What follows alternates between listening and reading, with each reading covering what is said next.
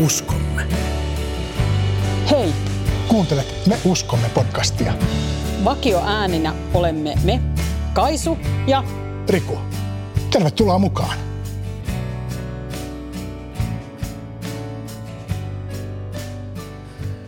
Me uskomme podcastin jakso numero 16 on juuri alkamassa. Tämä on toinen erikoisjakso, jossa ei olekaan sitä perinteistä rukoustyöskentelyä eikä olla enää tässä kohtaa opinkappaleiden äärellä. Tämän jakson aiheena on pelastusarmeijan kirkkokäsitys. Ja olemme jälleen iloisia siitä, että Kaisun ja minun lisäksi meillä täällä studiossa on päämajasta Helsingistä viestintäpäällikkö kapteeni Kati Kivestä. Tervetuloa Kati. Kiitos, kiitos. Ja Kati on myös toista kertaa jo mukana tässä Me uskomme podcastissa, eli meidän ei Kati tarvitse ehkä keskustella sitä sinun taipaleesta, kun se käsiteltiin siinä edellisessä jaksossa. Voitte kaikki etsiä sen kolmatta opinkappaletta käsittelevän jakson ja kuunnella sieltä, kun Kati kertoi taipaleestaan pelastusarmeijassa, mutta se taipale oli e- eräänlaisessa murroskohdassa jälleen kerran. Silloin viimeis, kun olit täällä, olit, olit saanut juuri uuden määräyksen sieltä upseerien henkilöstöpäällikön tehtävästä pelastusarmeijan Suomen ja Viron territorion viestintäpäälliköksi.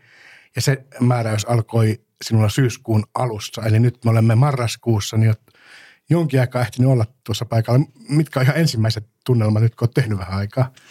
No täytyy sanoa, että tällä hetkellä ihan ensimmäinen tunnelma on joulupata, joka on hirveän suuri osa tätä meidän vuotuista työtä. Mutta onhan se iso ja monelle taholle ulottuva. Muista, että siinä ekassa jaksossa puhuit vähän, että äh, kommentoit että meidän määräysjärjestelmää, että, että mennään sinne, minne määrätään ja niillä taidoilla, mitkä on, niin vaikka ei sitten olisikaan ihan sitä vastaista taidot vielä sitä ää, tulevaa tehtävää, niin oletko kokenut, että olet, olet kuitenkin siellä päässyt siihen, kiinni siihen tehtävään? No jos mä ajattelen, että se hyvä puoli on se, että mulla on ammattilaisista koostuva tiimi, jotka jokainen on oman alansa ammattilaisia. Mulla on enemmän tämmöinen koordinoiva rooli. Mutta jos miettii, niin eihän tämä ole mikään yksittäinen palanen, jotka, joka täysin tyhjästä putkahtaa, vaan kaikki se, mitä mä oon aikaisemmin tehnyt eri määräyksissä, niin tietyllä tavalla nyt kun puhuu pelastusarmeijan viestinnän nimissä, niin on hyötyä siitä, että hallitsee ja on tutustunut monenlaisiin asioihin. Ihan, varmasti. Meillä oli myös, kun pohdittiin näitä erikoisjaksoja, tai eri, en tiedä millä nimellä niitä pitäisi kutsua, niitä on muutama, muutama tulossa. Ne alkoi siitä, että jouluun olisi kiva tehdä joku jakso pelastusarmeijan joulusta ja pääsiäisen pääsiäisestä, mutta sitten tuli myös tämä, tämä jakson aihe ja teema pelastusarmeijan kirkkokäsitys. Niin jotenkin si- sinä tulit ekana mieleen, että voisi Katia kysyä, kerrokaa vähän sitä prosessista, miten, miten se meni. No ensiskin esitit tuon asian nyt vähän mm, ehkä hienommin kuin mitä siinä oikeasti kävi. Kun halusimme ne joulun ja pääsiäisen sinne, niin opinkappalejaksot ei riittäneet pääsiäiseen saakka, vaan sinne jäi liikaa tyhjää väliin. Ja se sai meidät miettimään, että voisiko tähän me uskomme podcastiin sisällyttää jotakin muitakin teemoja kuin ne opinkappaleet. Ja mitkä olisi sellaisia asioita, jo, joita olisi hyvä käsitellä ja jotka jotenkin lisää valottaisi sitä, että ketä me olemme ja mihin me uskomme.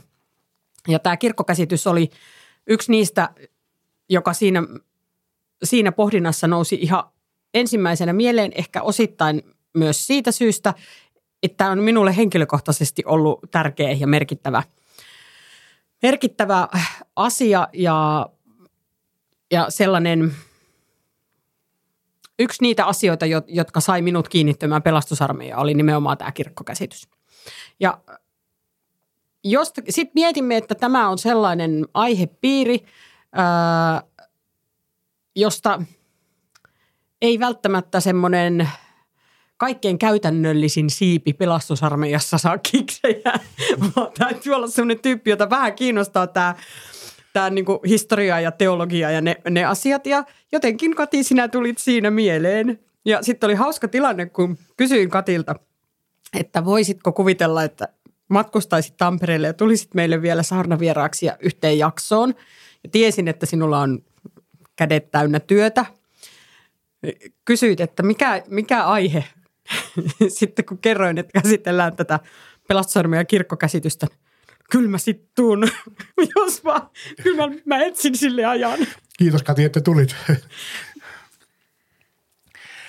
On myös sellainen hauska juttu, että nyt kolmannen kerran, kun me kysytään sinua vieraaksi tähän podcastiin, niin nyt meillä on myös liikuteltavat laitteet. Me voimme tulla joskus jopa sinne Helsinkiin sitten juttelemaan sinun luokse, vaikka vielä tänään olet täällä Tampereella. Erittäin hyvä se toisaalta on jalkautua. On, niin me iloitsemme siitä, että saamme sinut tänään taas myös Jumalapalvelus vieraaksi, koska se on aina hyvä, hyvä vaihtelua meidän seurakunnallista, kun he kuulevat vähän vierailevia puhujia, niin sillä tavalla tämä kyllä hyödyntää meitäkin oikein, oikein runsaasti. Kiinnostaa kysyä se, että, että, tota, että kun näin sinun ilmeesi tuossa, kun puhuin tästä, että miten tämä on minulle tärkeä asia, tämä kirkkokäsitys, niin vähän päättelin, että sinulle myös. Joo, siis mun mielestä mielenkiintoista tässä kirkkokäsityskeskustelussa on se, että on semmoinen, että tämä jakaa ihmisiä ja siihen vaikuttaa pitkälti se, että mitä se sana kirkko pitää itse kullekin mielessään. Koska meillä on jokaisella oma ymmärrys siitä ja me käydään sitä keskustelua ja välillä väittelyä sillä perusteella, mikä se meidän oma ymmärrys asiasta on. Käykö siinä sitten sillä että yksi puhuu aidasta ja toinen aida seipästä? Suunnilleen ja luulevat puhuvansa täysin samasta ja sitten saadaan tarpeettomia riitoja aikaiseksi. Se oli vähän mikä minuakin jännittää tässä, koska on ollut ne perusjaksot ollut jotenkin helppo tulla ja lähestyä, kun meillä on ollut aina se raamatun paikka ja voinut, voinut luottaa siihen, että se minun tulkintani on kuitenkin ihan ok tuoda tässä julki. Ja nyt, nythän sellaista tulkintaa ei voida tehdä, kun me luetaan tavallaan niin kuin opin käsikirjaa, josta, josta me ollaan sitten poimittu ne kirkkoa käsittelevät osuudet, niin vähän jännittää. Se, mikä on oikeastaan mielenkiintoinen, jos tietää tästä meidän opinkäsikirjojen prosessista taaksepäin. Meillähän on opinkappaleita 11, mutta silloin kun tässä, olikohan se nyt 90-luvulla sitä pelastuskertomusta valmisteltiin, niin silloin käytiin keskustelua, että pitäisikö tämän kirkkokäsityksen olla ihan oma opinkappaleensa. No opinkappaleen määrää ei kuitenkaan muutettu, mutta tässä meidän uudessa opinkäsikirjassa sille on annettu ihan oma lukunsa – mitä vanhassa ei ole ollut. Eli tietyllä tavalla se liittyy kyllä hyvin lähelle meidän oppia, vaikka ei sitten opinkappaleen asemaan noussutkaan. Tästä täytyy siis nyt niille kuulijoille kertoa, jotka ei 90-luvulta asti ole olleet mukana, että, että tämä meidän nykyinen opinkäsikirja on ju- julkaistu Uh, itse asiassa se julkaistiin silloin, kun me oltiin upseerikoulussa. 2010 tuli englanninkielinen laitos ja sitten 2000 Tämä suomenkielinen ver- ver- versio,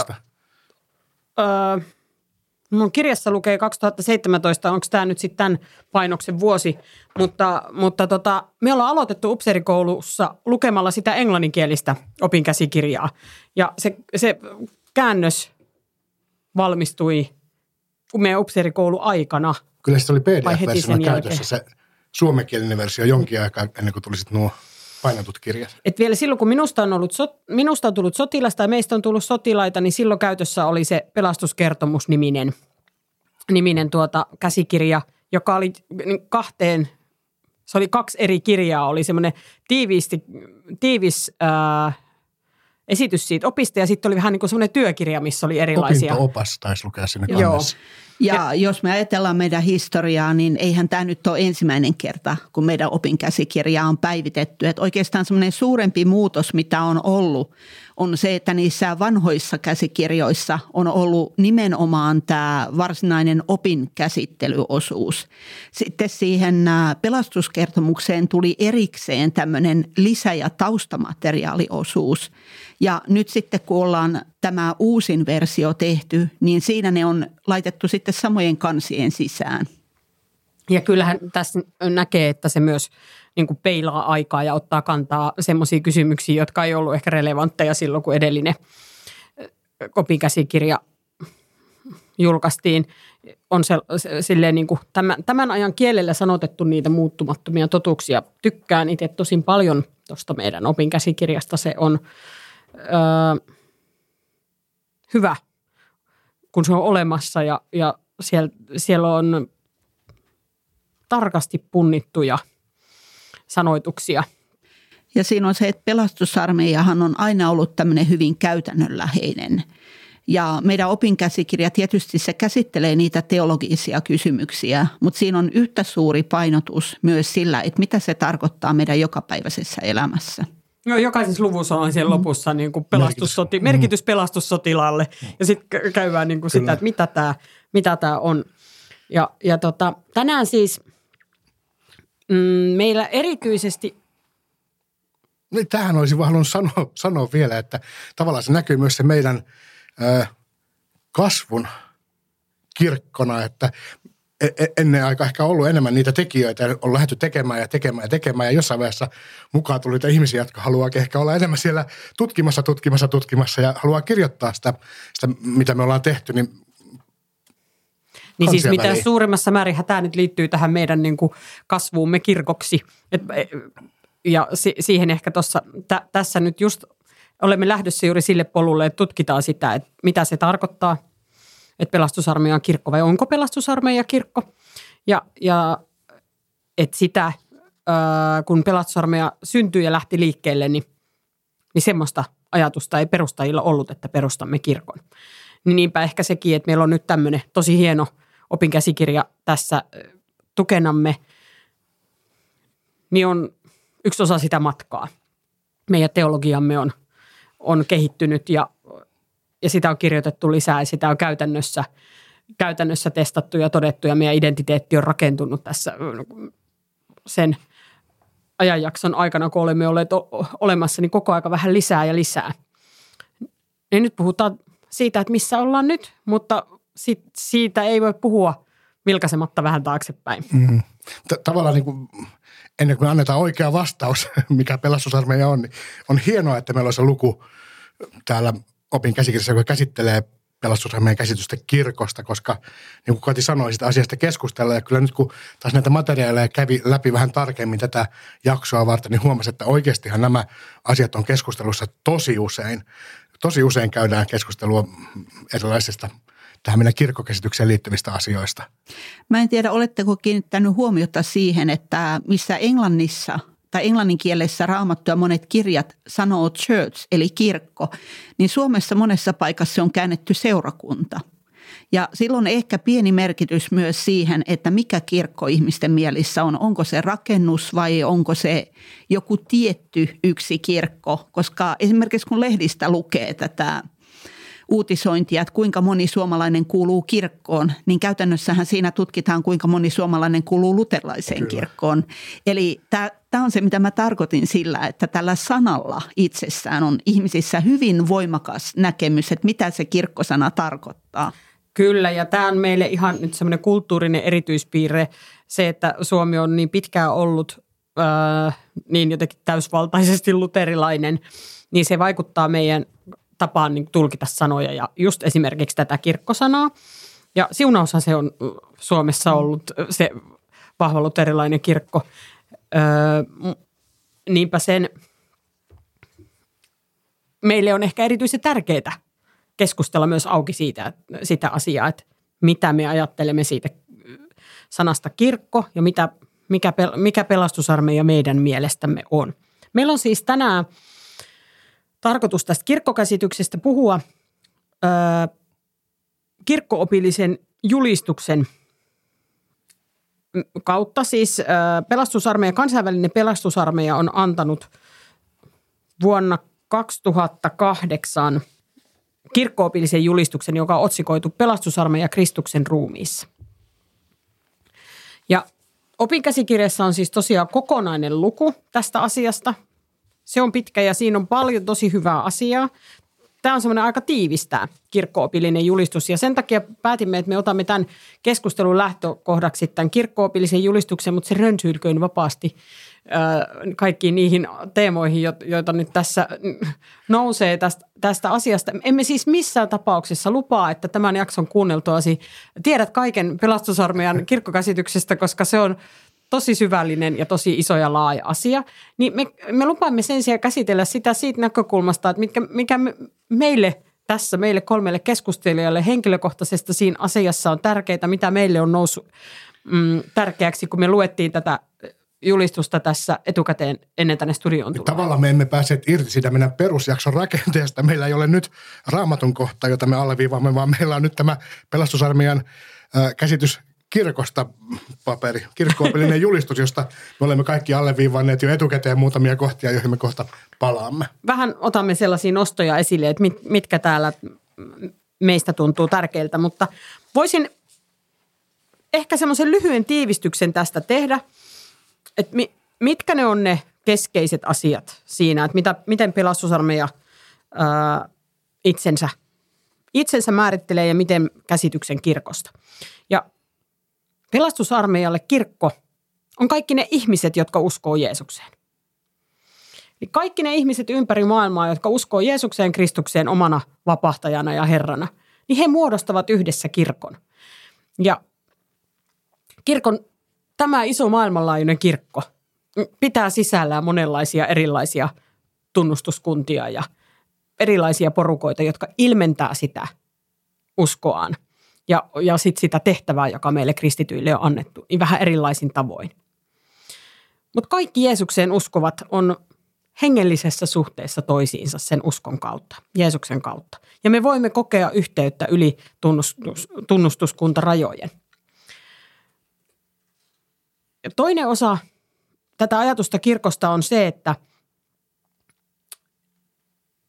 joskus on nähty se tosiseikka, että kristityt on jakautuneet tosi moneksi eri kirkoksi, niin sellaisena – niin kuin synnin aikaansaamana asiana tässä maailmassa ja että se on Jumalan tahdon vastasta, että, me, että Jumalan tahto olisi, että me muodostettaisiin kaikki yksi kirkko. Ja joissakin kirkoissa on sitten julistauduttu, että tämä meidän kirkko, tämä on se ainut oikea. Mutta pelastusarmeija pitäytyy sellaisessa näkemyksessä, että, että ei ole niin kuin itsestään selvästi Jumalan tahdon vastaista se, että meillä on erilaisia paikkoja, erilaisia – kulttuureita siinä, että miten me ilmaisemme uskoamme, miten me liitymme yhteen. Ja meillä on erilaisia yhteisöjä. Ja että myös niin kuin osana sitä, niitä erilaisia yhteisöjä, niin voimme silti kaikki kokea yhteyttä toisiimme. Ja sitten kolmas tärkeä asia siinä kirkkokäsityksessä on se, että yhteistyö on tärkeää ja että meidät on kutsuttu niin kuin aktiivisesti toimimaan öö, semmoisen myönte, myönteisen yhteistyön aikaansaamiseksi. Me rakentamaan sopi, sopusointua eri kirkkojen välillä. Ja nyt tullaan heti jo tähän, että käytetään kirkkosanaa monella eri tavalla. Mutta, mutta siinä ehkä niin kuin pähkinänkuoressa ne keskeiset asiat tästä julistuksesta ja, ja siitä meidän kirkkokäsityksestä, että meillä on, me kuulumme osaksi ja sehän on siinä meidän mm, missiojulistuksessakin, että, että olemme osa sitä maailmanlaajuista kirkkoa. Yksi sen ilmentymä. Ja me olemme hengellisessä yhteydessä kaikkiin Jeesukseen uskoviin. Meillä on oma erityinen tehtävämme sen, sen kirkon sisällä. Jumala on meidät ihan erityisestä syystä tällaiseksi, tällaiseen tehtävään kutsunut ja pelastusarmeijan muodostanut. Ja että ei ole Jumalan tahdon vastasta se, että meillä on erilaisia tapoja tulla yhteen. Ja kaikki te, joita kiinnostaa nyt tarkemmin lukea ja tutustua siihen kirkkoopilliseen julistukseen, josta Kaisu nyt kertoo lyhyesti nuo pääkohdat, niin tämän jakson kommentteihin laitan linkin, voitte ladata sieltä ja lukea tuon julistuksen sinne samaan kommenttikenttään. Laitan myös linkin tuohon meidän opin käsikirjaan, niin saa myös senkin sitä luettavaksi. Ja nyt kun tässä tätä tiivistin, niin heti tuli semmoinen olo, että tekisi mieli kaikista jutuista selittää kauheasti lisää, koska ne jäi niin vajavaiseksi, kun tätä sivukaupalla on kirjoitettukin ja sitten itsellä on myös kokemuksia tästä asiasta, niin nyt hyökätään sen näihin, näihin yksityiskohtiin ja, ja kysy Kati, että – mitä sinun tekee nyt mieli sanoa? Voi mieli teki sanoa paljonkin, mutta siinä tapauksessa en ole varma, että jäisikö teille suuvuoroa. mutta mä ajattelen, että mun mielestä kaikki tämän lähtökohta, kaikkien käsikirjojen ja muiden takana on se, että kyseessä on Jumalan missio. Missio Dei, jossa me ollaan osana. Jumala on armosta kutsunut meidät työtovereiksi ja hän on sen kirkon, ja nyt tässä ajatellaan tätä maailmanlaajuista kristillistä kirkkoa, hän on kaikkien uskovien pää.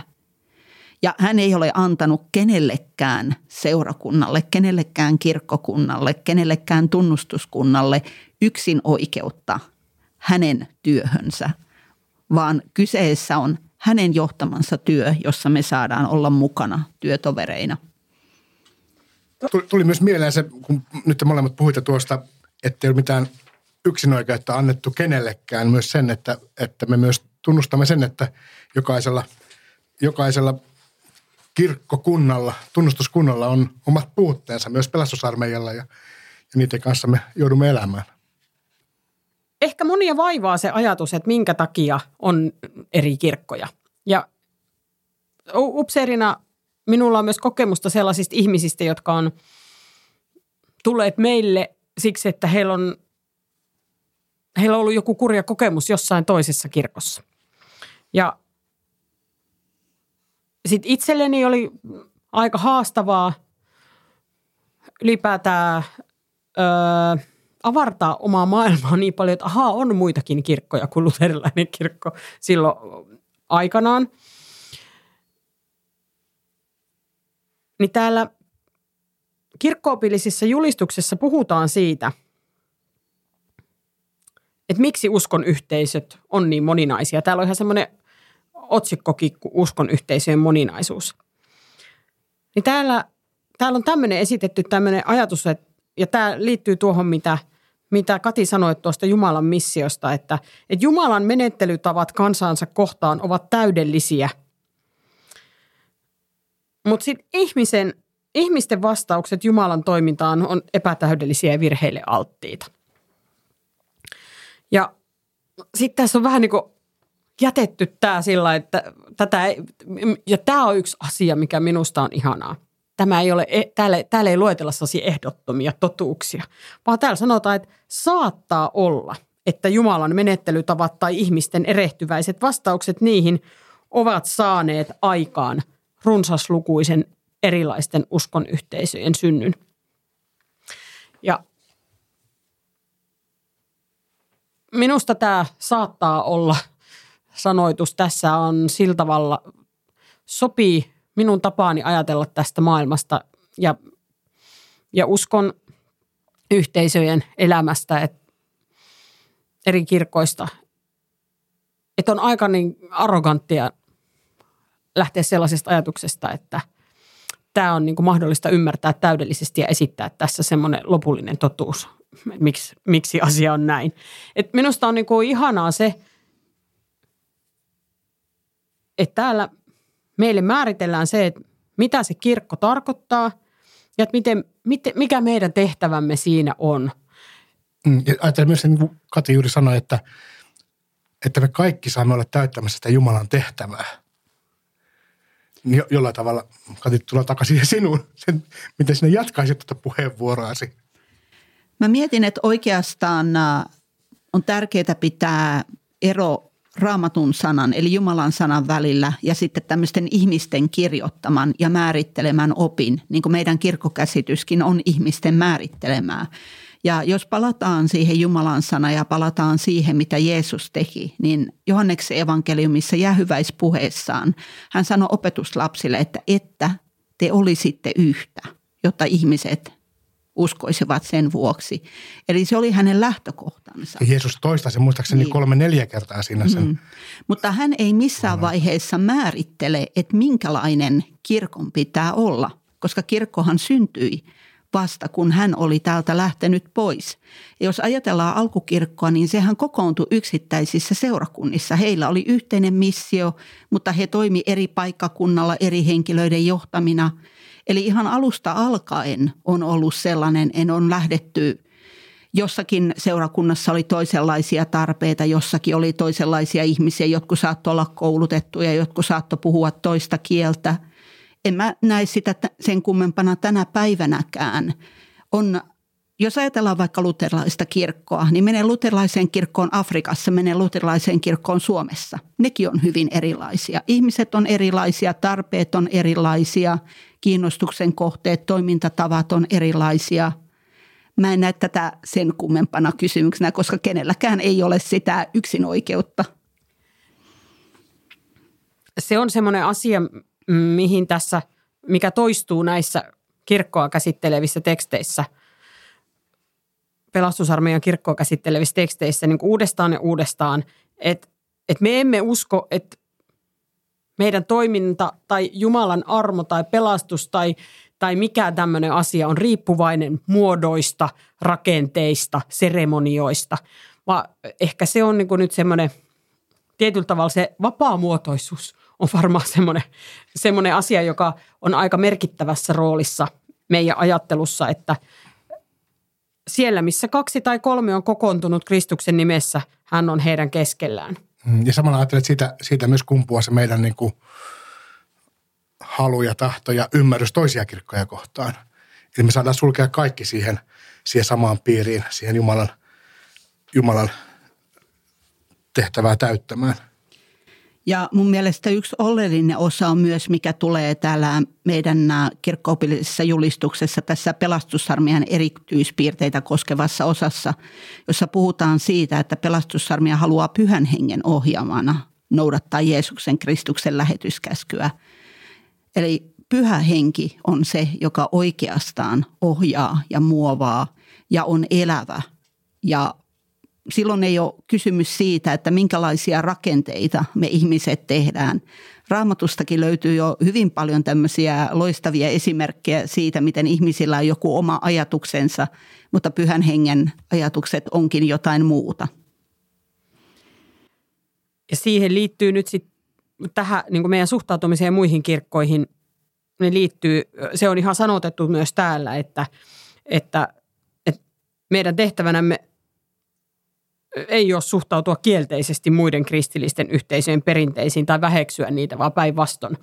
Me niin kuin, pidättäydymme tämmöisestä toiminnasta ja ymmärrämme sen, että me itse, meillä itsellämmekin saattaa olla asioita, joita voisi kritisoida. Että semmoinen ihmisten erehtyväisyyden tunnustaminen myös kulkee tässä läpi. Mutta sitten samalla myös se, että meillä on syytä, syytä olla niin kuin iloisia siitä ja ylpeitä siitä, että meillä on tämmöinen ihana pelastusarmeija, jonka... Oma paikka, oma tehtävä. Ja, ja miten tärkeää se on, että, että, se, että meillä on yhteisö, johon voi kuulua. Ja se on minusta yksi niitä semmoisia niin kuin se yksilön kannalta ja käytännönläheisesti merkittävimpiä asioita. Että kirkkoa ei nähdä pelkästään – rakenteiden kautta tai joidenkin seremonioiden suorittajana tai, tai edes, edes pelkästään niin kuin Jumalan palvelusyhteisönä tai pelkästään edes mission rakentajana, vaan siihen kuuluu yhtenä merkittävänä asiana kuuluu se ihmisten välinen yhteys. Se, että ihmiset ö, elä uskoaan eikä elämäänsä muutenkaan yksin, vaan heidät on kutsuttu olemaan osa yhteisöä, jossa voi jakaa iloja ja suruja ja ja, ja sitä hengellistä polkua. Ja samalla se yhteisö on vahvasti lähettävä tai sitten niin kuin toisaalta sinne ulos työntävä, että lähdetään viemään sitä meidän ilosanomaa, mikä me olemme saanut itse kokea, niin toisillekin. Tuohon oikeastaan liittyy se ajatus siitä, että kun monesti tulee mieleen, että on kirkko, kirkossa on jäseniä, kirkon jäsenet kokoontuvat, kirkko palvelee jäseniään.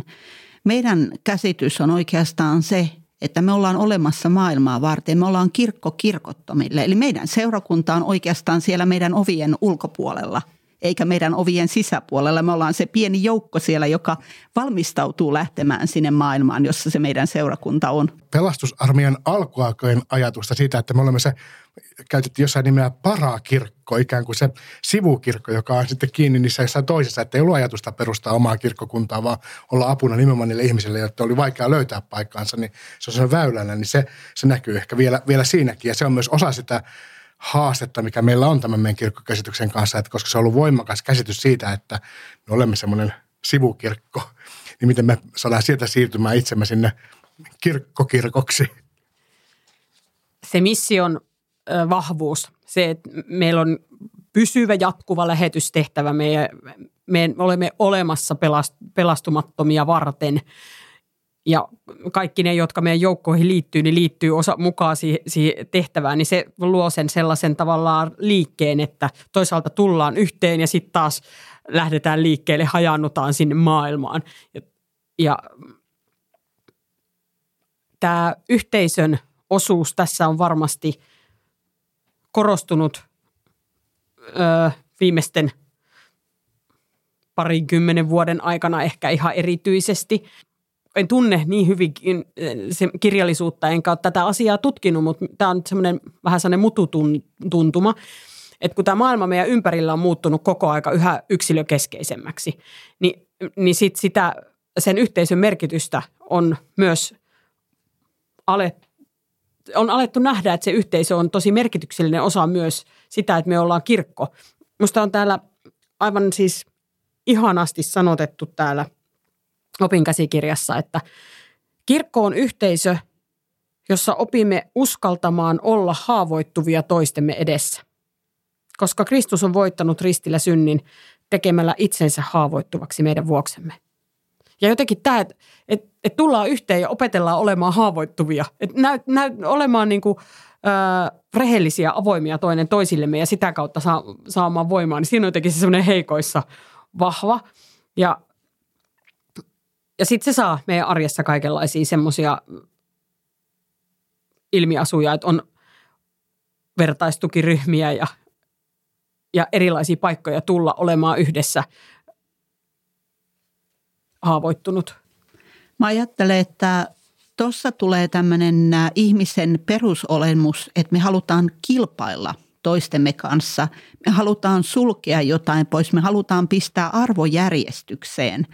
Ja jos me mietitään seurakuntaa, niin eihän me kristityt eikä kirkot, ei meidän pitäisi kilpailla. Meillä on yhteinen missio, eikä ole kysymys siitä, että mihin seurakuntaan ihminen tulee, vaan siitä, onko hän Jumalan valtakunnan sisäpuolella vai ulkopuolella. Mutta jotenkin me ihmiset tehdään tästä tämmöinen kilpailu. Ja silloin kaikki tämmöinen haavoittuvuus, oli se sitten yksilön haavoittuvuutta tai oli se seurakunnan haavoittuvuutta, niin eihän sitä voi näyttää, koska voi hävitä kilpailussa siitä. Joku voi saada vaikka aseen. No ja se näyttää ikävältä somessa. ja, ja, samalla se, että me sanotaan, että sen, ja niin kuin se on, että ei meidän tarvitse sen armon vastaanottamiseksi tehdä mitään tekoja, mutta jollain tavalla sitten meillä on myös pelastusarmessa ne omat ominaispiirteet, mistä tässä just puhutaan, e, mitkä tuo sitten ihmisestä tunnetta, sitä yhteenkuuluvuuden tunnetta, mutta myös mahdollisuutta edetä sieltä sotilaasta alipäälliköksi sinne vaikka tervetuloa kersantiksi ja lopulta sitten kersanttimaidoksi. Ehkä lähteä upseerikouluun ja opiskelemaan sitä meidän niin sielun hoitajan paimenen pastorin virkaa, joka meillä se upseeri on ehkä siitä, kun nyt siitä aasinsillalla äh, haluaisin puhua vähän Jumalan palveluksesta, koska se on aika semmoinen keskeinen osa sitä, mitä kirkko tekee. Minä myös haluan tässä kohtaa mainita, että se oli yksi niistä, mikä minä olin merkinnyt tänne omaan kirjani, sen meidän erityispiiteen nimenomaan koskee Jumalan palveluksia. Sama juttu, me ollaan haluttu puhua samasta asiasta. En ihmettele, koska Jumalan palvelukset on meille olleet aina yhdessä niin kuin tämän työn äh, sellainen innostavin Me, me ollaan tällä hetkellä menossa jäsenkurssi, joka on just puolessa välissä. Meillä on puolessa välissä työskentelypäivä, jota vietettiin eilen. Me vietettiin viisi tuntia meidän jäsenkurssilaisten kanssa ja siellä aiheena oli nimenomaan Jumalanpalvelus ja me tehtiin yhdessä Jumalanpalvelusta ja elettiin niin kuin jotenkin vahvasti siinä hengen johdatuksessa. Se oli ihan, ihan niin kuin täynnä riemua se päivä, niin se oli ehkä yksi syy, minkä takia se minullekin tuli alleviivattua nyt tässä hetkessä. Riku tuli sieltä ja kertoi, että nyt ää, se ihminen aikoo saarnata ja se johtaa ja toi otti musiikin ja toi keittää kahvit ja, ja, ja sinua ei oikeastaan nyt sitten tarvita tässä Jumalan palveluksessa ollenkaan ja, ja täytyy sanoa, että jubileeras. Joo, että tuntuu, tuntuu aivan ihanalta se, että ihmiset löytää ja uskaltaa ja haluaa tulla mukaan palvelemaan. Mutta mä nyt esitän vielä, kun tästä kirkkosanastakin on kysynyt, eri, esitänpä vielä teille semmoisen kysymyksen, että mikä on Jumalan palvelus? Onko se se, mitä tapahtuu sunnuntaisin puolentoista tunnin ajan tai tunnin? Vai pitäisikö meidän pelastusarmeena nyt itse asiassa, kun katsoo tätä meidän kirkkoopista näkemystä, niin miten pelastusarmeija ymmärtää Jumalan palveluksen? Sehän on paljon enemmän. On. Se, se on meidän koko elämä, kun me loppujen lopuksi ruvetaan ajattelemaan kyllä. Mutta kyllä siihen olennaisena osana kuuluu se yhteen tuleminen. On, se on totta. Ja yhteyden jakaminen, se se, että saamme myös sitä opetusta ja, ja, ja saamme rukoilla yhdessä, niin eihän ne tyhjästä ole ne Jumalan palveluksen niin osat ja muodot, muoto on ehkä väärä sana, mutta siis se sisältö, että mitä siellä Jumalan palveluksessa tapahtuu, niin se, vaikka ne on niin hyvin erinäköisiä eri tunnustuskunnissa, niin samoja tarpeita ne aika lailla palvelee. Mutta ehkä erona on just se, että meillä se käsitys ei rajoitu vaan siihen, mitä tapahtuu sunnuntaina. Että vaikka oikeastaan se on se, mistä sitä ravintoa saadaan ja mikä on se ydin, niin viikossa on kuitenkin, jos yhtenä päivänä on Jumalan palvelus, on kuusi muuta päivää. Se on totta, mutta minulla on jotenkin osastoelämä näyttäytynyt ja osastohan on paikallisseurakunta. Ja se yksittäisen ihmisen kannalta, niin se kirkon olennaisin ilmentymä on se oma seurakunta. Niin, niin se, se niin kuin unelma siitä, että miten parhaiten osasto toimii, on se, että meillä on viikolla kaikenlaisia erilaisia juttuja, ehkä eri-ikäisille ja – ja erilaisissa elämäntilanteissa oleville ihmisille on mahdollisuuksia evankelioida, mahdollisuuksia palvella niitä, jotka tarvii apua ja, ja on mahdollisuus tulla vaikka johonkin miesten raamattopiiriin tai, mikä, minkä, tai naisten iltaan tai lasten kerhoon ja niin edespäin. Ja sitten sunnuntaina ihan kaikki kokoontuu yhteen. Et se on se, niin kuin se perheväen, sen koko osastoperheen yhteinen ää, pyhäpäivän vietto. Et, et silloin ollaan kaikki yhdessä, vaikka arkena oltaisikin vähän niin kuin jakauduttu erilaisiin hommiin. Niin se, se on minusta se niin kuin unelmatilanne siitä, että miten seurakunta toimii. Tähän liittyy se, mitä aikaisemmin sanoit tästä, että tullaan yhteen ja sitten taas mennään mm. eri suuntiin. Eli kirkko ei ole vaan jompaa kumpaa näistä. Se ei ole vaan se, mitä tapahtuu sunnuntaisin, tai se ei ole vaan se, mitä eletään siellä ulkopuolella kokoontumatta yhteen, vaan molempia tarvitaan. Ne tapahtuu vuorotellen. Me tullaan yhteen saamaan ravintoa, rakentumaan. Me lähdetään maailmaan kertomaan ilosanomaa. Me tuodaan sieltä ehkä ihmisiä tai me tuodaan ehkä erilaisia rukousaiheita, erilaisia haavoja mukanamme taas sinne Jumalan palvelukseen, josta me taas lähdetään maailmaan. Eli se on vähän kuin hengittämistä, tämmöistä kaksisuuntaista liikettä. Oi, tuo oli on, ihan, ihan mielettömän kyllä. hieno ajatus tuo hengittäminen. Meidän osasto on niin kuin se keuhko, jotka... kyllä. Me mahdollistetaan se hengitys, mutta se, ei, se, ei ole, se henki tulee muualta. Oi, nyt, nyt oli hieno. Mut minulle tuli tuossa mieleen se, että, että kun meillä on se sunnuntai Jumalanpalvelus, jota me pidetään siellä ja se on niin kuin yksi osa ilmentymästä meidän Jumalan palveluselämästä, joka on, on läsnä niin kuin joka hetkessä, niin, niin vastataanko me sinne tavallaan siihen niin kuin maailman odotuksiin – sen kirkon odotuksiin, että, että siellä pitää olla se jumalapalvelus sunnuntaina, kun se nyt kun rupeaa miettimään, niin ei Tampereellakaan ollut jumalapalvelusta sunnuntaina, kun me täällä aloitettiin se reilu kolme vuotta sitten. Meillä oli jumalapalvelus lauantaina. Oletko varma, että sinä haluat avata tämän keskustelun tähän podcastiin? Mä se on ihan hyvä keskustella. niin, niin, lähinnä sitä, että, että minua kiinnostaa, että täytämmekö me sinne sen kirkon tarvetta vai onko se, mistä se tulee se, että se täytyy olla se sunnuntai? Onhan traditiolla painoarvoa. Me, meillä on siis selkeä kanta kirkkona siihen, että meidän ö, usko ja toiminta perustuu yksin raamattuun. Mutta sitoudumme, me, ei, me, ei se tarkoita sitä, että, että, me, että traditiolla ei ole mitään merkitystä. Ja ikiaikainen kristillinen traditio on ollut se, että, että että seitsemäntenä päivänä Jumala lepäsi ja, ja niin on syytä meidänkin ja silloin me kokoontumme, kokoonnumme yhteen sitä Jumalan palvelusta viettämään. Mutta eihän kaikki kirkot ole tästä niin kuin tismalleen samanmielisiä, että mikä se on se viikonpäivä, milloin se, milloin se tapahtuu. Mä ajattelen enemmän sitä tämmöisenä seitsemän päivän rytminä, että seitsemästä päivästä yksi päivä tulee olla tämmöinen, joka on omistettu tähän tarkoitukseen. Jos ajatellaan sitten taas seurakunnan pastoreita tai pelastusarmeijassa meillä upseereita, niin eihän meillä sunnuntai ole siinä mielessä lepopäivä. Sunnuntai on työpäivä, tosin se työ on nyt sitten niin kuin Jumalan läsnäolossa oloa, joka sinänsä on myös arvo. Mutta jos ajatellaan lepäämistä, niin meillähän se lepopäivä on kyllä jonain muuna päivänä. Eli siinä mielessä mun mielestä tämä kysymys siitä, että pitääkö se välttämättä olla sunnuntai tai muuta, niin on ehkä taas liikaa lähdetään pilkkuja viilaamaan – mutta ehkä siinä mielessä se on hyvä puoli, että koko kristillisessä maailmassa on ollut yksi päivä viikossa, jolloin ei ole liian paljon muita vaihtoehtoja. Ja se on semmoinen, mikä mua tänä päivänä tuntuu vähän surulliselta, että kaupat ja työpaikat ja joka paikka tuntuu olevan auki 24-7. Ei tuu enää semmoista leporytmiä, että perheet voisi olla yhdessä, seurakunta voisi olla yhdessä, koska osalla on sunnuntaisinkin työpäiviä.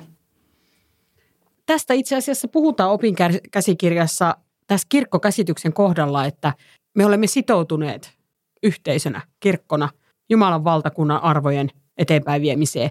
Ja että se tarkoittaa joskus sitä, että, että me olemme hankauksissa tässä ajassa olevien arvojen kanssa. Mutta ajattelen, että meille pelastusarmeijassa aina on ollut tosi tärkeää mennä sinne, missä ihmiset ovat ja ymmärtää heidän elämäntilannetta, eikä kuvitella, että me voimme ikään kuin ylhäältä päin sanoa, että olet huono syntinen, jos et voi tulla sunnuntaina kokoukseen.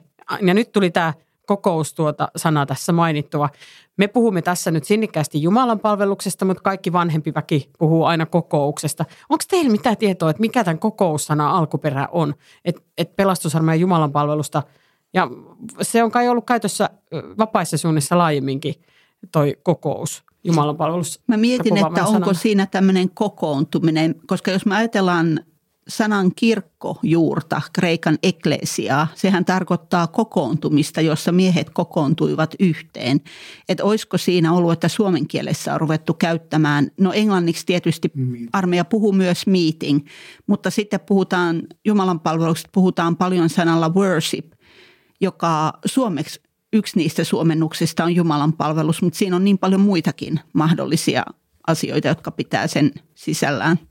Hei, pakko tuohon ekleesiaan vielä tarttua, koska tämä oli yksi juttu, mikä minun puhutteli nyt, kun tätä, tätä lueskelin, että, että on jotenkin aika äh, mielenkiintoista, että alkukirkko on valinnut nimenomaan sen ekleesia-sanan kuvaamaan sitä yhteen kokoontumista, kun täällä kerrotaan, että, että sitä, sitä ekleesia-sanaa käytettiin – esikristillisillä ajalla armeijan koolle kutsumista, kutsumisesta taistelua varten.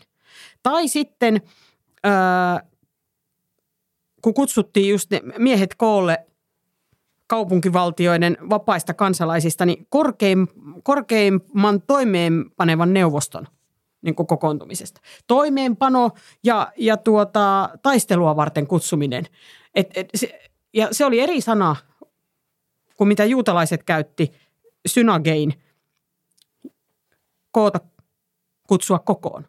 Ja tämä, se ei ollut pelkästään se yhteen tuleminen, vaan se oli niin se lähettäminen ulos toimintaan. Niin täällä oli hienosti sanottu, että vaikuttaa siltä, että ilmauksen ulos kutsutut nähtiin edustavan kirkkoa paremmin kuin sana yhteensaattaminen. Tämä hienosti vahvistaa meidän armeijan identiteettiä, mikä on semmoinen yksi asia, joka tässä ehkä on jollain tasolla näkyvissä pinnan alla.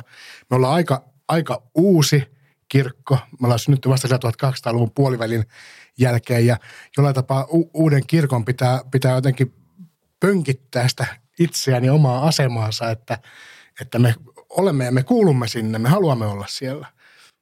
Tämä hienosti rönsyilee. Mulla on nyt tästä, tästä meidän, meidän niin keskustelussa nyt kaksi sellaista teemaa, mihin molemmista tekisi mieli sanoa jotakin. Toinen on tämä jumalanpalveluselämä. Haluaisin, että me jutellaan vähän meidän jumalanpalveluksesta, että mitä siellä oikeasti tapahtuu. Meillä saattaa kuulijoissa olla joku semmoinen, jolle meidän jumalanpalveluselämä on ihan tuttua. Ja siis meillähän on siis sellainen sano, että suomen kielessä sanotaan, että, että mennään kirkkoon. Ja siis se tarkoittaa, että mennään Jumalan palvelukseen. Niin se kirkkosana on, on niin kuin sitäkin. Ja engl- englannis, englanninkielisessä maailmassa on niin kuin ihan normaali sanoa, että go to church tarkoittaa, että mennä pelastusarmeijan sunnuntai-tilaisuuteen.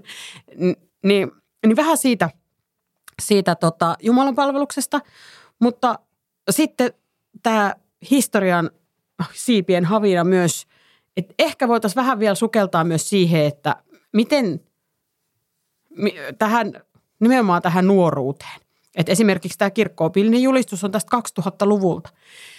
Että miten tämä meidän kirkkokäsitys on syntynyt, pikkusen ehkä sitä, sitä kokonaisuutta, että, että että eihän varmaan kauhean monessa muussa kirkossa ole tarpeellista käydä tämmöistä keskustelua. ja me, niin. meillä on se elefantti vielä huoneessa, mikä ei mainittu kertaakaan. Meillä ei ole sakramentteja. Totta, siitä, siitä, siitä täytyy keskustella. Niin puhutaan nyt näistä kolmesta asiasta vielä.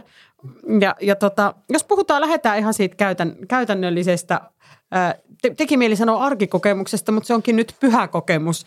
Eli kun menee sunnuntaina pelastusarmeijan Jumalan palvelukseen, niin, niin mitä siellä tapahtuu, minkälainen se on?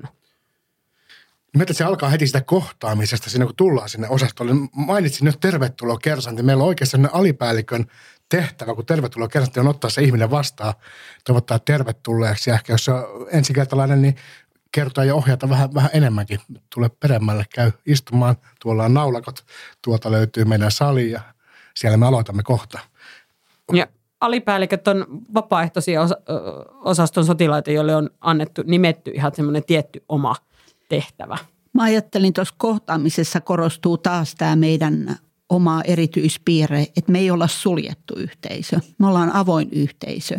Ja kun sinne tulee joku uusi tai vanha ihminen tulee uudemman kerran, me halutaan tervehtiä häntä, me halutaan kutsua hänet mukaan, eikä sulkea ulkopuolelle. Ja tutustuu oikeasti, että kuka sinä olet, Kyllä. mistä tulet, miten eksyit tänne, mistä kuulit meidän Jumalan palveluksesta, nämä niitä kysymyksiä. Ja me ollaan tavattoman iloisia aina, kun me saadaan ne ihmiset sinne paikalle ja saadaan tervehtiä niitä. Me muistaa, että joskus on joutunut vähän jotain uutta ihmistä sitten varoittelemaan, että, että kun kaikki tulee tervehtimään niin iloisesti, että me oikeasti ollaan iloisia, että se ei ole vaarallista, mutta sitten näitä ihmistä, kun ne jää sinne olemaan ja elämään sitä meidän kanssa, niin aika pian tulee sinne kuulee niitä sanomaan, että oli oikeastaan aika tosi ihanaa, mitä minut rakastettiin sisään tänne osastoon. Se, nämä sanat olen kuullut monta kertaa. Minä täältä kirkkoopillisista julistuksista nappasin kolme sellaista kohtaa, missä, missä tätä meidän jumalanpalveluselämää jollain tavalla kuvataan ja jotka soittelivat minun sieluni sävelmiä.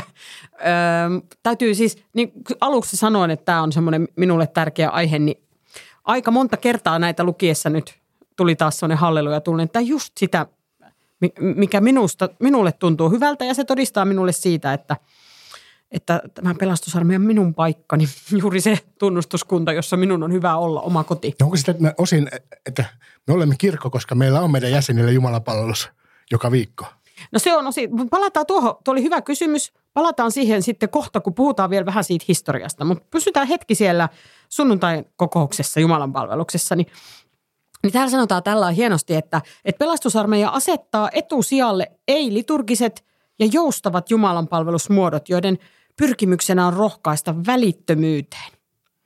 Ja, ja sitten siellä puhutaan rukouksesta ja henkilökohtaisista todistuksista. Ja sitten jos lukee meidän, niitä meidän ö, erilaisia materiaaleja siitä, että mitä, mitä Jumalanpalvelus pitää sisällään, niin, niin ö, aina myös siellä on e-, erilaiset taiteet mukana. Että kaikella, mitä keinoja ikin keksimmekään, miten voimme ö, välittää eteenpäin sitä evankeliumin sanomaa, niin kaikki se on niin kuin vapaasti käytettävissä niiden lahjojen mukaan, mitä, mitä siellä seurakunnassa on. Kyllä meillä tässä osasto-organisaatiossa semmoinen jäsen kuin Jumalanpalvelustyöryhmä, se on Worship Committee, on ainoastaan se englanninkielinen ohjeistus olemassa, mutta me eilen sieltä luettiin sen meidän jäsenkurssilaisten kanssa, kun Jumalanpalvelusta käsiteltiin, että miten sitä Jumalanpalvelusta pitäisi niin kuin, ohjata sieltä ylhäältä käsin, miten se jumalapalvelustyöryhmä toimii osastossa, niin siellä oli mainittu, laskimme, 25 eri ö, vapaata keinoa viedä evankeliumia eteenpäin, ja se päättyi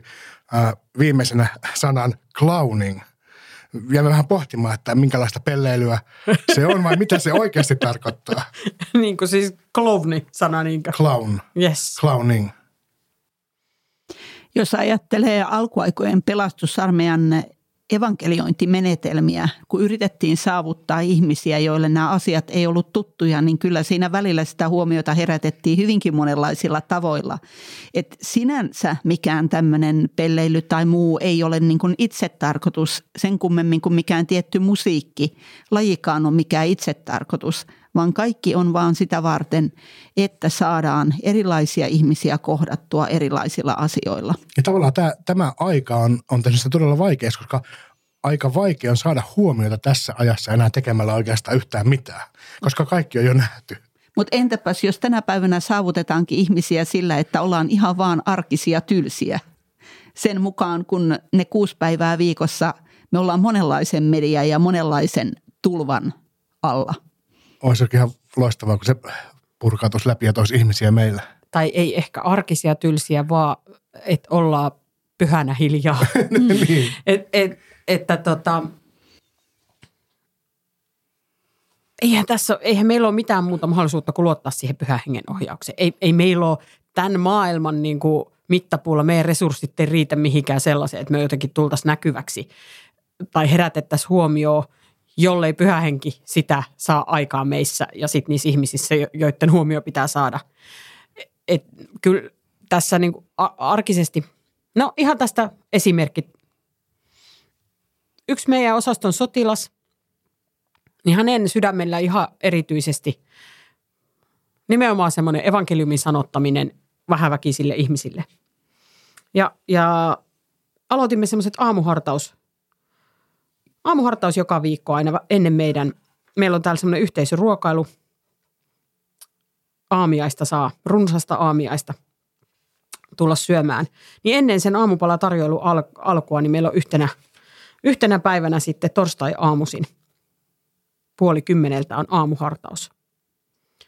Niin tuntuu, että siellä ei ole välttämättä aina ollut musiikkiikaa tai sitten siellä on sa- saattanut olla ihan tosi semmoista vaan siitä porukasta nousevaa yhteislaulua, että kuka vähän jotain osaa soittaa tai vähän jotain laulaa, niin siitä lähetään. Ja ihmiset on ollut tosi kosketettuja. Ei siellä ole, siis sieltä on puuttunut kaikki semmoinen välkkyvä ja harjoiteltu ja hieno. Vaan sie, siellä, on, siellä, siellä on ollut vaan jotenkin vilpittömällä sydämellä julistettu evankeliumia.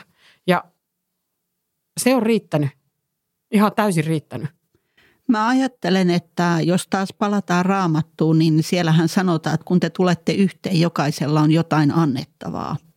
Ja kaikki ei ole teologisesti koulutettuja, kaikki ei ole samanlaisia ihmisiä, jotta jokaisella on jotain annettavaa, niin he antaa myös sillä tavalla siitä varastosta, mitä heillä on. Ja että on se paikka antaa, on äärimmäisen tärkeää ja arvokasta. No, tämä liittyy sitten siihen meidän sunnuntai-jumalapalvelukseenkin, että sielläkin kutsutaan ihan jokaista esimerkiksi just todistamaan. Ja, ja tulemaan näkyväksi niin kuin näkyvästi toisten edessä myös sen oman uskonsa tunnustamaan. Tämä on yksi kohta, mikä tänne julistukseenkin on kirjattu, että, että pelastusarmeija kehottaa oman perinteensä mukaisesti ihmisiä julkisesti vastaamaan evankeliumin viestiin sekä käyttämään katumuspenkkiä tähän ja myös muihin hengellisiin tarkoituksiin. Niin ehkä se katumuspenkki on yksi sellainen osa sitä meidän jumalapalveluselämää, joka, joka on meille ihan niin kuin erityislaatuinen. Niin samalla myös se on vähän sitä meidän avaista kirkkokäsitystä taas, että meillä on se tärkeä se ihmisen henkilökohtainen vastaus siihen Jumalan armoon ja rakkauteen. Ja se henkilökohtainen vastaus on tärkeämpää kuin mitkään ulkoiset teot tai seikat, mitä, mitä voi tehdä. Ja mikä se henkilökohtainen ratkaisu kenellekin on, niin kuin Kati sanoi, meitä on moneen lähtöön ja se paikka, paikka pitäisi löytää ja pitäisi saada olla se vapaus tuoda se, mihin Jumala kutsuu. Nyt kun mä ajattelen tota katumuspenkkisanaa, jonka Kaisu mainitsi, niin mun mielestä on aika surullista, että jos me mietitään, että tietysti silloin kun katumuspenkki käsitteenä on syntynyt, se on ollut penitent form, eli nimenomaan katumuspenkki. Mutta hyvin pian ruvettiin käyttämään tätä sanaa mercy seat, eli armon istuin, joka oli oikeastaan paikka, jossa ihminen kohtasi Jumalan.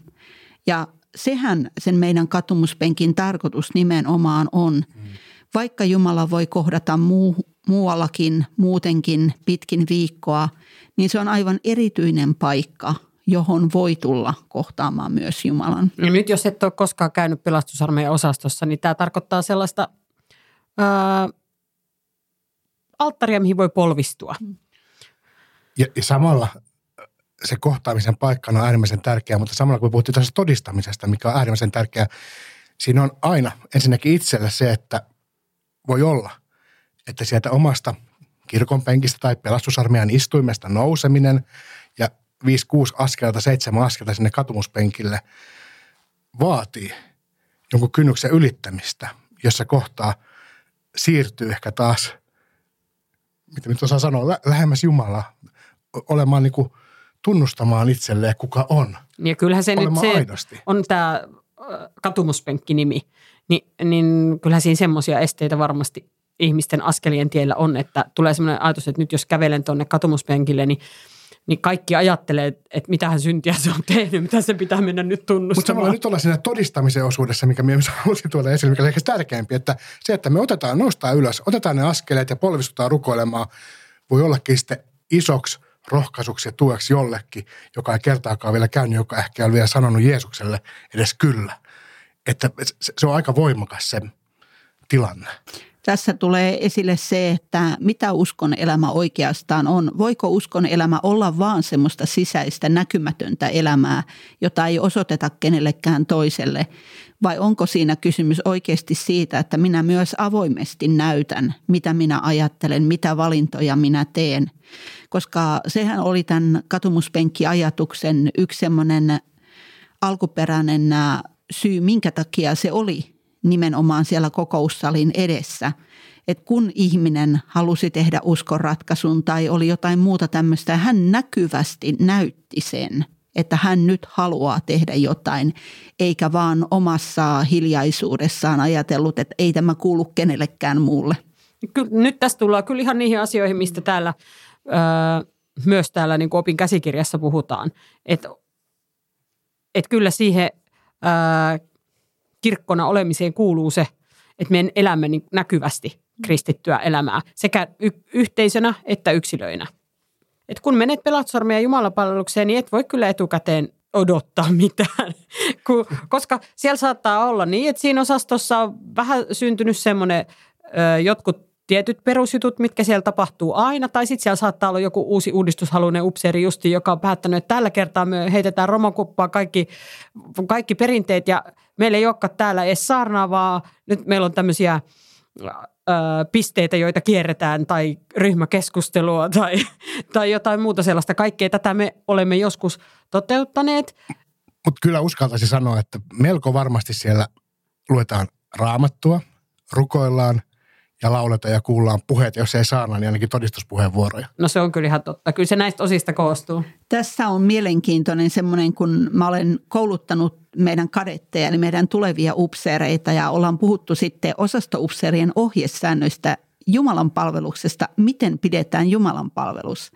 Ja kun kysytään ihmisiltä, että mitä Jumalan palveluksessa pitää olla – niin on melko varmaa, että jokainen pystyy kirjoittamaan Jumalan palveluksen rakenteen ja listaamaan asioita, mitä siellä pitää olla. Mutta loppujen lopuksi, jos sitä katsoo, niin ei siellä kovin montaa asiaa mainita.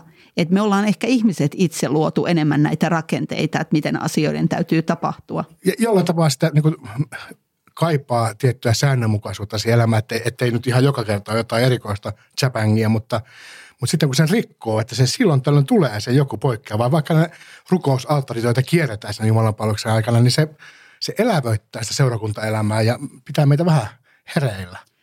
Mun mielestä tuohon liittyy nimenomaan myös se, että onko tämä nyt ihmisten johtama, että rukoillaanko me, että tässä on meidän suunnitelma, Jumala siunaa meidän suunnitelmat, vai ollaanko me pyhän hengen johtama yhteisö, jolle me kysytään Jumala, mikä on sinun Amen. suunnitelmasi?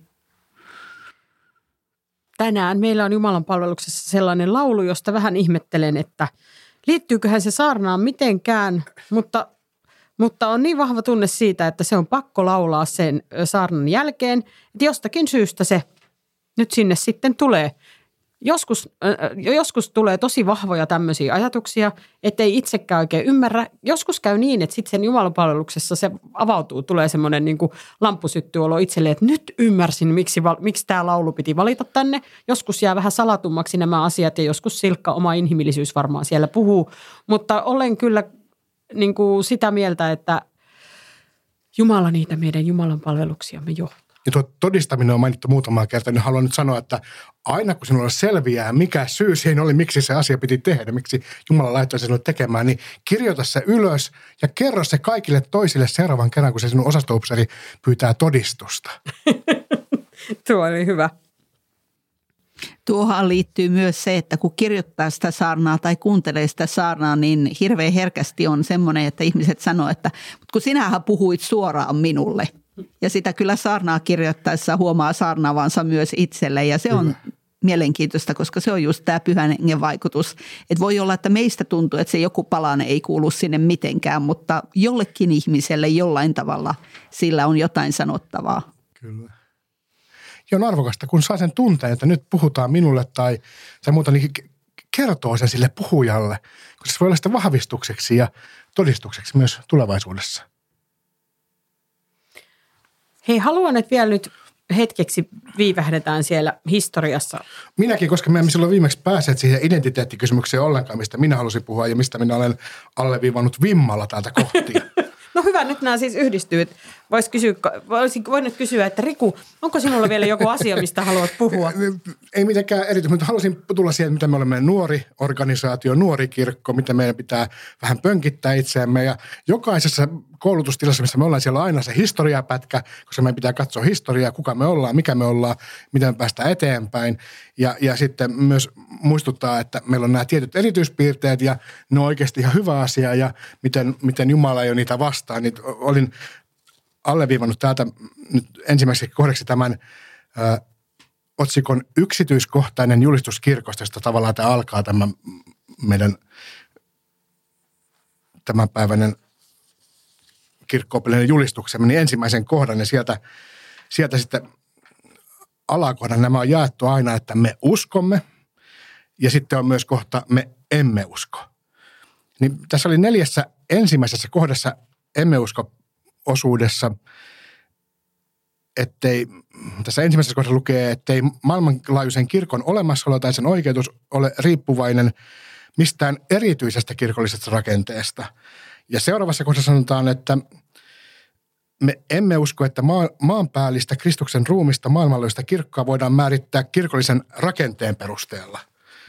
Ja sitten kun jatketaan vähän eteenpäin kohtaan kolme, niin siellä lukee, me emme usko kohdassa, että me emme usko, että minkään yhteisön, joka muodostuu Kristuksen todellisista seuraajista, voi oikeutetusti katsoa olevan maailmanlaajuisen kirkon ulkopuolella.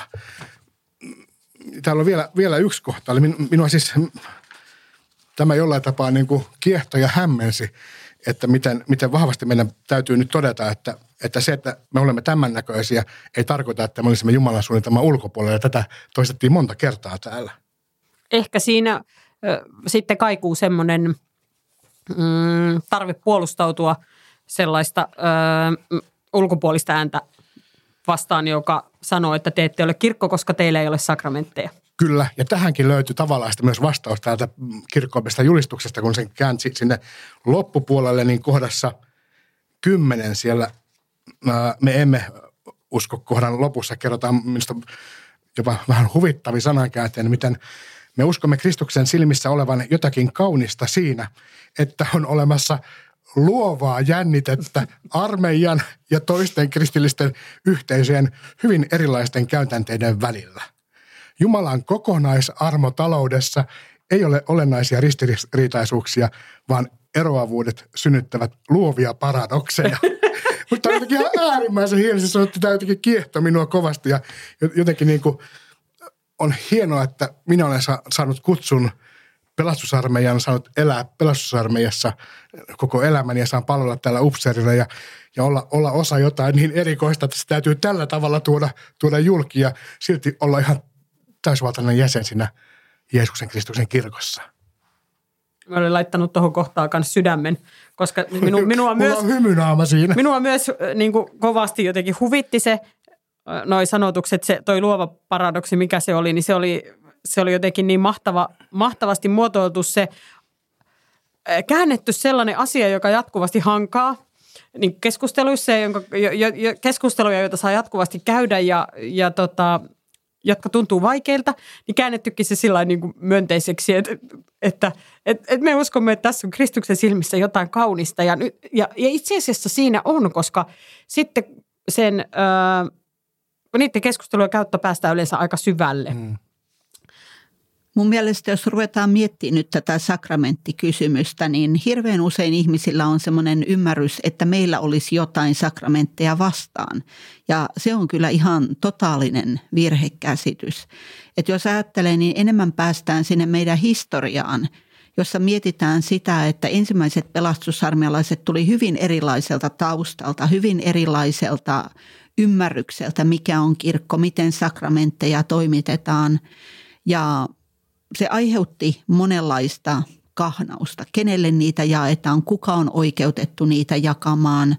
Samoin kuin sisällöstä oli erilaisia ymmärryksiä. Ja sitten äh, William ja Catherine Bootilla oli vielä erittäin suuri huoli siitä, että ruvetaanko sitä uskon elämää mittaamaan sillä, että toimitaan jollain tietyllä tavalla.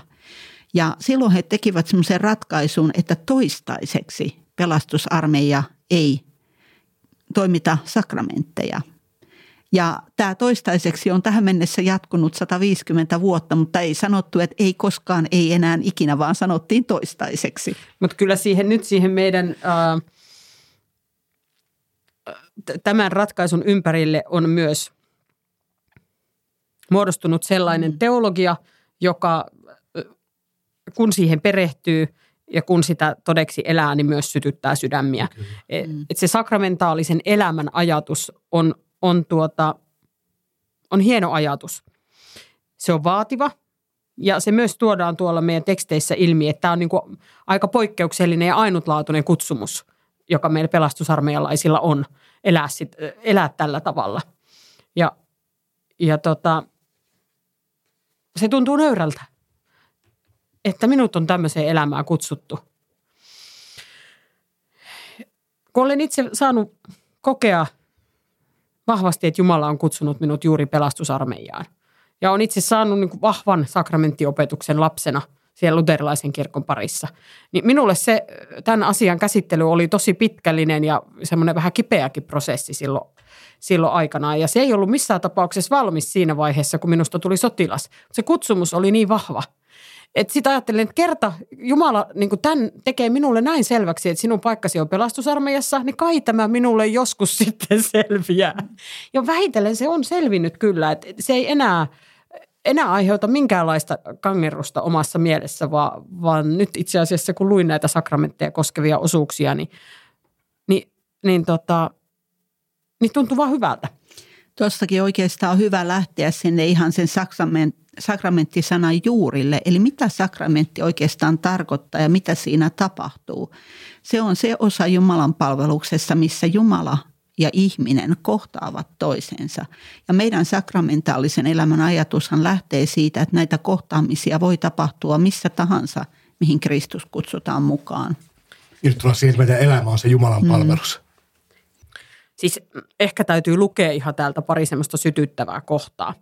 Että sakramenteissa sakramenttia on kuvattu sisäisen hengellisen armon ulkoisena näkyvänä merkkinä. Et siinä ikään kuin tämmöinen arkinen tavallinen asia, niin kuin vaikka nyt ehtoollisessa syöminen ja juominen, niin muuttuukin tämmöiseksi merkiksi jostakin epätavallisesta, ihmeellisestä.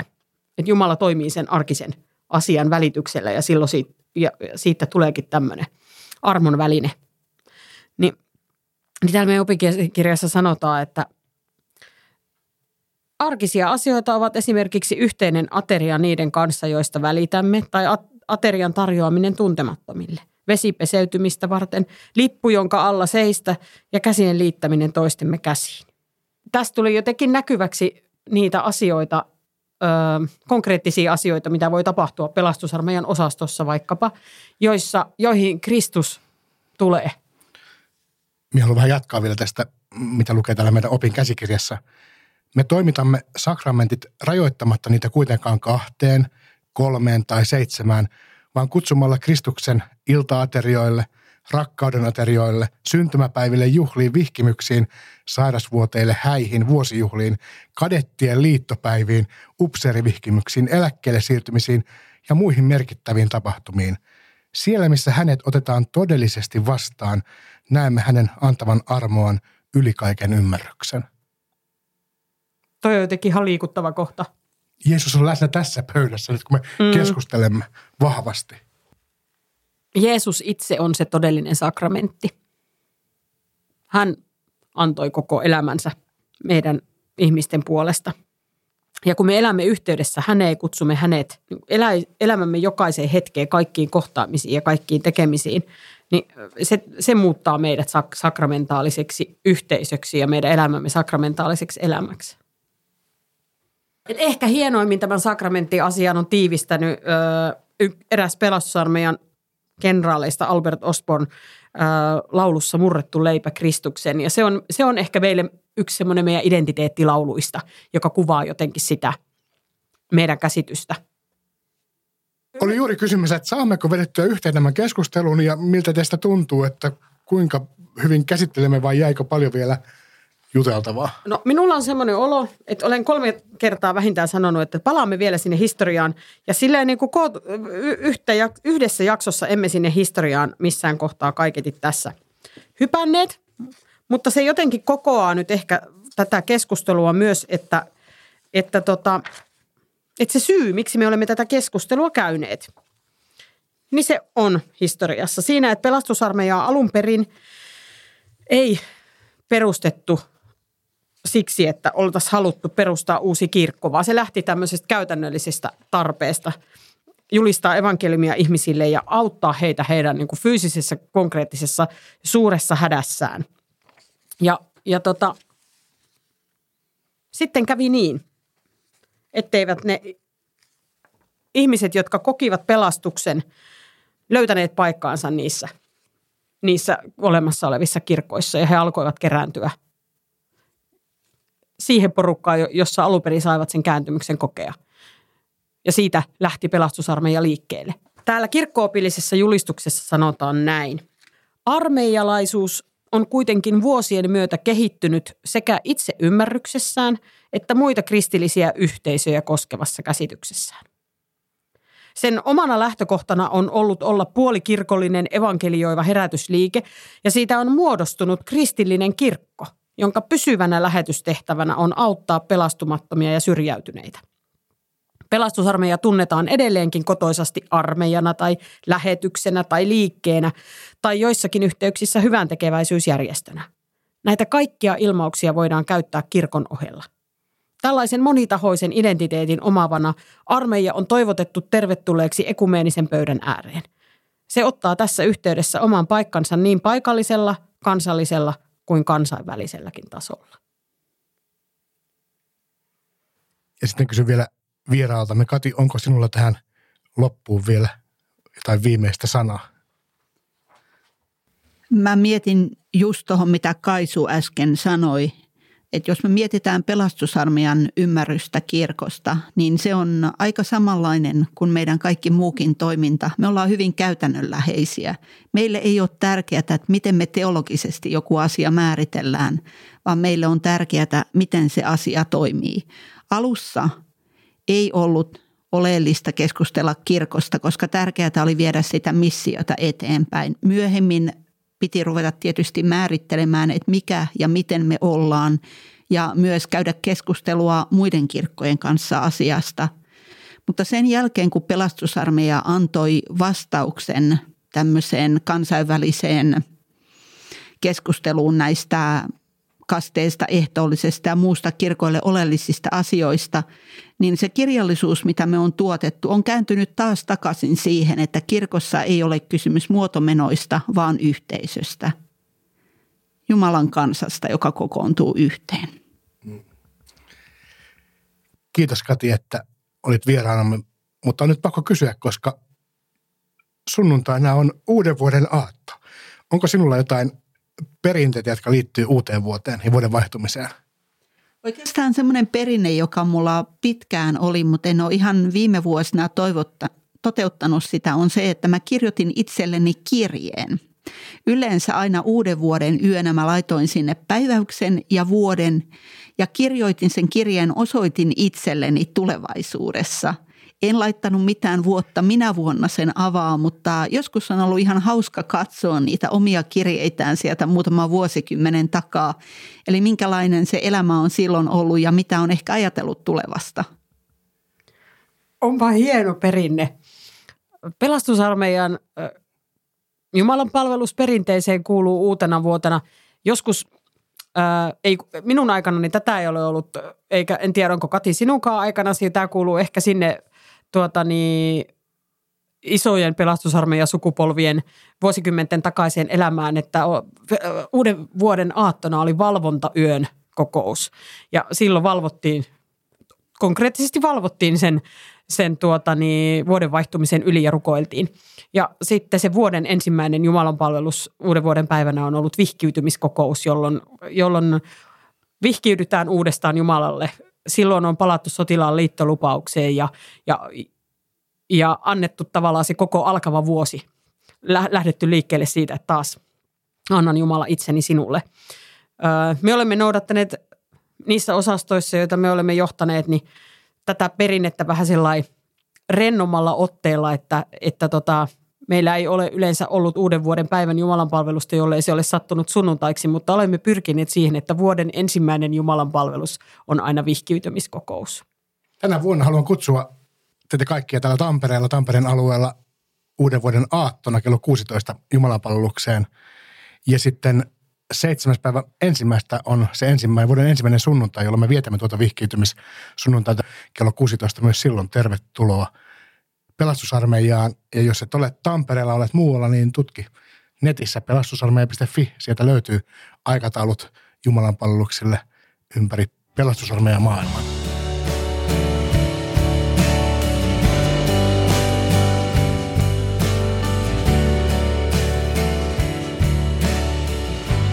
Kiitos, että kuuntelit Me uskomme podcastia. Jos haluat kommentoida jaksoja tai lähettää meille muuten vain postia, löydät ohjeet kotisivultamme pelastusarmeija.fi kautta Tampere. Klikkaa sivulla Me uskomme linkkiä.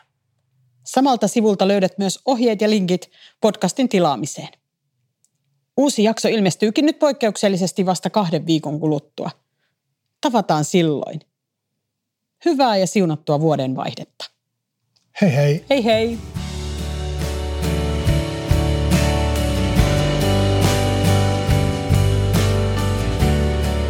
Me usko.